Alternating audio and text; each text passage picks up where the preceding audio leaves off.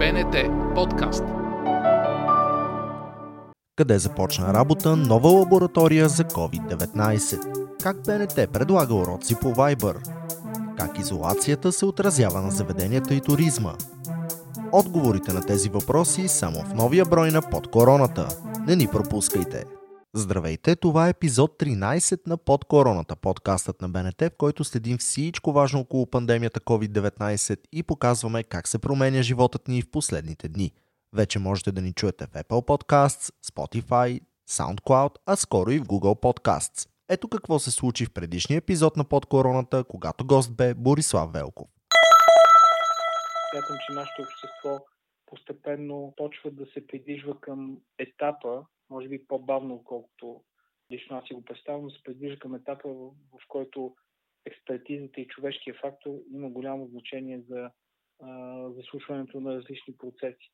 Било то в бизнеса, било то в държавата. Това сега го виждаме ускорено и лично мене ме, лично мене ме радва. Министерство на здравеопазването и БНТ стартираха кампания с полезни съвети в настоящата ситуация. Част от тях са свързани с това как да се предпазим от COVID-19. Ще ги научим от доцент доктор Ангел Кунчев, главен държавен здравен инспектор. Следващите няколко седмици е изключително важно да намалите до минимум вашите контакти. Не се събирайте с ваши познати в дома или навън. Не позволявайте на различни места в общественото пространство да се събират повече от двама души. А е изключително важно да напускате дома си само до хранителния магазин, аптеката или банкомата. Винаги, когато се приберете вкъщи, измивайте внимателно ръцете си и не забравяйте, че е задължително носенето на предпазна маска. Тя предпазва не само вас, а най-вече хората около вас. Една кампания на Министерството на здравеопазването на Република България и Българската национална телевизия. Най-новата лаборатория за изследване на COVID-19 започва да работи в Пловдив. Само за 10 дни с дарителски средства медицинският център беше изграден в инфекциозната клиника на университетската болница Свети Георги. Повече по темата разказват колегите от посвета и у нас. Лабораторията за диагностика на COVID-19 към инфекциозната клиника на Университетската болница Свети Георги в Пловдив е напълно готова и ще започне работа от сряда. Имаме готова лаборатория, изпълняваща всички изисквания за клас 2 на безопасност. Всичко е съобразено с това да бъдат безопасно изследвани проби на пациенти с съмнение за коронавирус. Апаратурата в лабораторията вече е монтирана и е сформиран екип, който ще работи на две смени, включително и през почивните дни. Екип е съставен от хора, които са запознати с този тип диагностика, PCR диагностиката. Очаква се на ден да бъдат правени между 30 и 60 теста, като в бъдеще броят им може да се увеличи. Резултатите излизат същия ден. Самият тест отнема време. Това е една високо специализирана диагностична, лабораторна диагностична дейност. За новата лаборатория вече са осигурени 3000 PCR теста. Още важна, актуална и проверена информация за коронавируса можете да откриете в секцията на COVID-19 мобилното ни приложение на новините. Въведете BNT News в App Store или Google Play Store и след това може да свалите приложението безплатно. В секцията COVID-19 може да се абонирате и за известия с най-важните новини за обстановката около коронавируса. Днес в подкаста ще се обърнем по интересен начин към ситуацията с коронавируса и извънредното положение. Ще чуем гледната точка на бизнеса в лицето на менеджер на различни барен динър заведения и собственик на летен бар в Лозенец. За предизвикателствата пред бизнеса, как се отразява ситуацията на заведенията и туризма, ще говорим с Никола Петков. Здравейте! Здравейте! Как ситуацията с коронавируса се отразява на туризма като цяло и на заведенията в частност? Да ви кажа, ситуацията с коронавируса се отразява леко казано пагубно на туризма и на заведенията. Просто туризъм към момента няма и заведенията не работят. По-лоша ситуация за тези два бизнеса не вярвам, че може да съществува. Това е състоянието към момента логично заради извънредното положение. Ще продължи ли след това?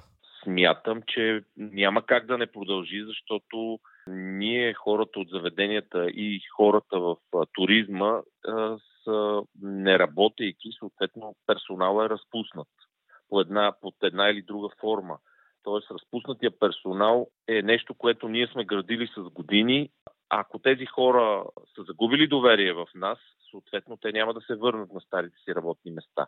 Трябва да се търсят нови хора, новите хора трябва да се обучат. Въобще това нещо ще е едно, един а, период от време, в който ще трябва да се достигне до нивото, до което бяхме достигнали преди кризата. Този ред на мисли по-уязвим ли е българския бизнес, отколкото в съседните държави, например, или в други европейски страни? По-уязвим е, защото България е малка и бедна държава по една или друга причина и а, от това страдат и хората и бизнеса. Тоест няма как ние да се изправиме, нямайки го ресурса за това, няма как да се изправиме толкова бързо на, на, на крака, както би се изправила, например, една по-близка Харватска или Италия, Австрия и въобще държави, които са много така туристически насочени. А ние не минаваме ли за туристическа държава по принцип? Ние минаваме, но смятам, че не инвестираме достатъчно в това нещо, защото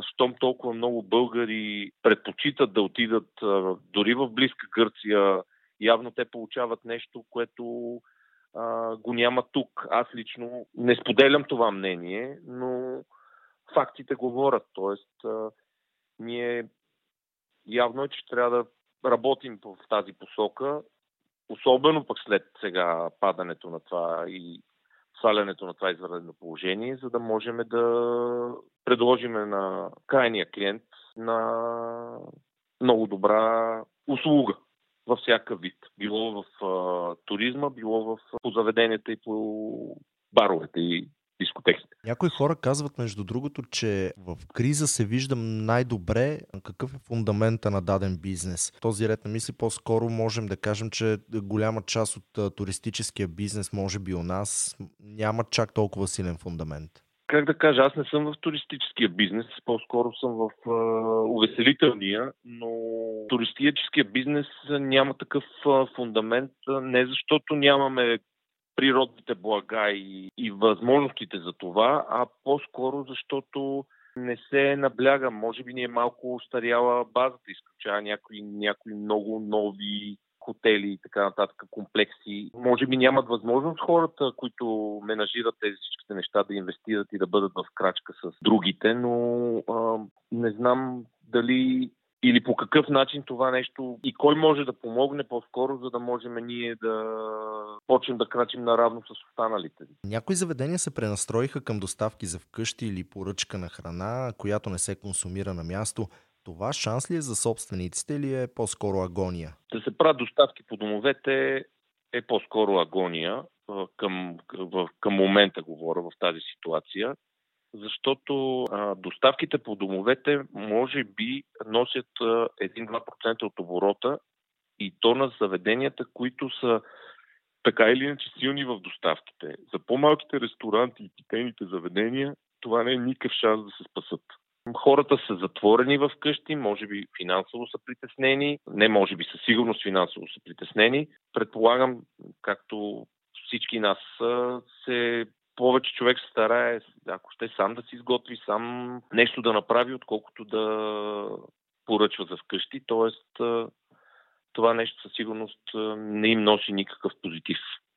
Или е толкова минимален, че не е нужно да го споменаваме.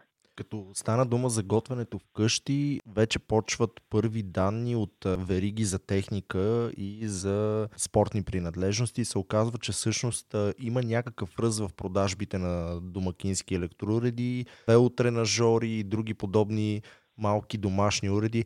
Това ще удари ли също в перспектива по бизнеса на заведенията, на фитнес залите? Също го наблюдавам това нещо. Имам също приятели, които вече отчудане какво се прави по домовете си, да забавляват и децата си, и самите тях си, са започали да готват, самички да тренират и какво ли не, но това се надявам, че е много временно явление, защото първо българина смятам, че обича да ходи по заведенията и да излиза като цяло. И второ, в момента в който падне това извънредно положение, се надявам до такава степен хората да имат нужда да споделят, да, да, да са сред хора, че това нещо да върне така, движението по нашите обекти и въобще по цялата страна.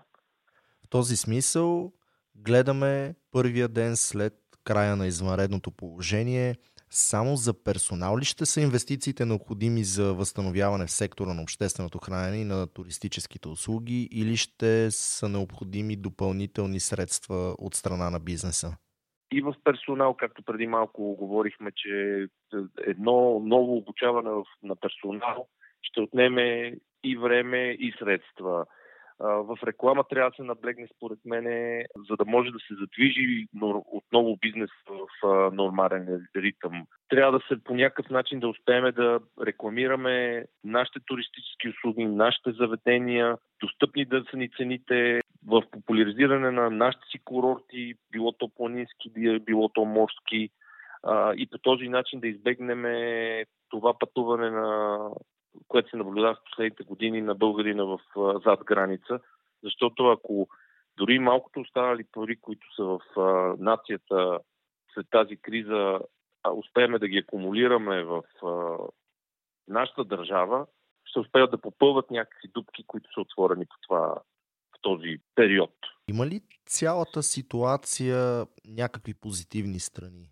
Позитивни страни не мога да открия. Нашия бранш може би единствено а, някой, който е имал възможност, а, е успял и е, на, и е сега точният момент да направи някакви подобрения, някакви ремонти, за които също говорихме, за да се даде по-добър робик на цялото, на целия бизнес съответен.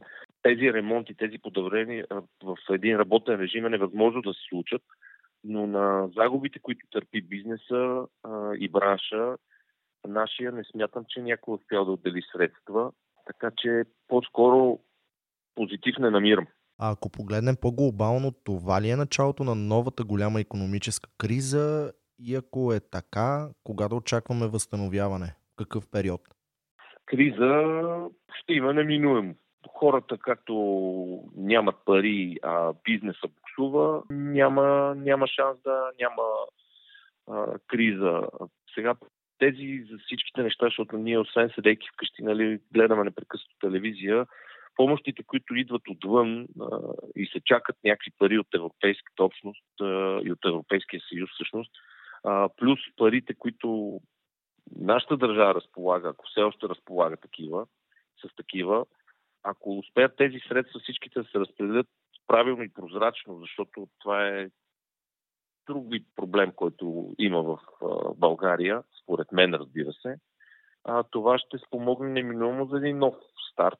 Това като, като цяло за економиката, а пък относно нашия бранш, ако успеем, смисъл по-краткосрочни планове, ако успеем да се завърти колелото и от юни месец, се надявам, че ще спасим част от летния сезон и постепенно, завъртайки това колело, смятам, че ще можем да гоним цели за цялостно подобрение на ситуацията в бранша. Но пак казвам, това трябва да е с а, ръка за ръка с а, управляващите, а пък вие сигурно също сте чули, а, имаше такива думи като и упреци, кой какъв бил, кой как, по какъв начин криел приходи, какви коли кара, сме карали и така нататък. Тоест това нещо не носи ниш, никакъв позитив в а, крайно тежката ситуация в момента в държавата. В същото време се надявам, че три месеца не са били достатъчни да сринат всичко до основи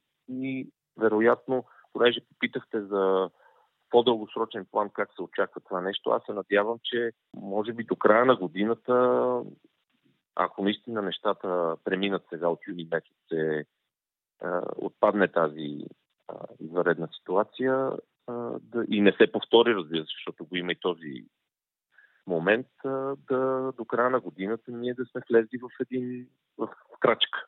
Как лично вие преживявате извънредното положение? Как ви се отразяват последните седмици?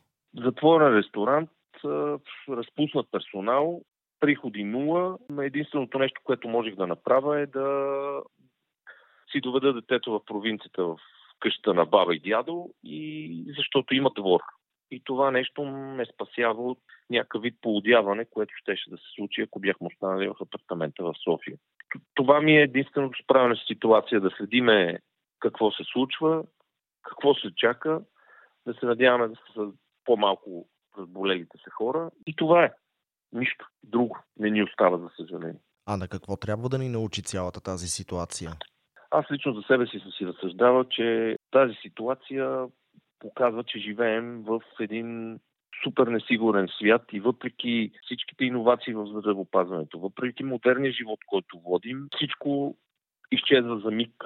Аз лично смятам, че трябва да се стараем да не живеем ден за ден, защото точно в такива моменти трябва да имаме, да намериме сили в себе си, за да се справяме с това предизвикателство. Това е което аз мисля за тази ситуация и как да се справим с нея. С позитивизъм.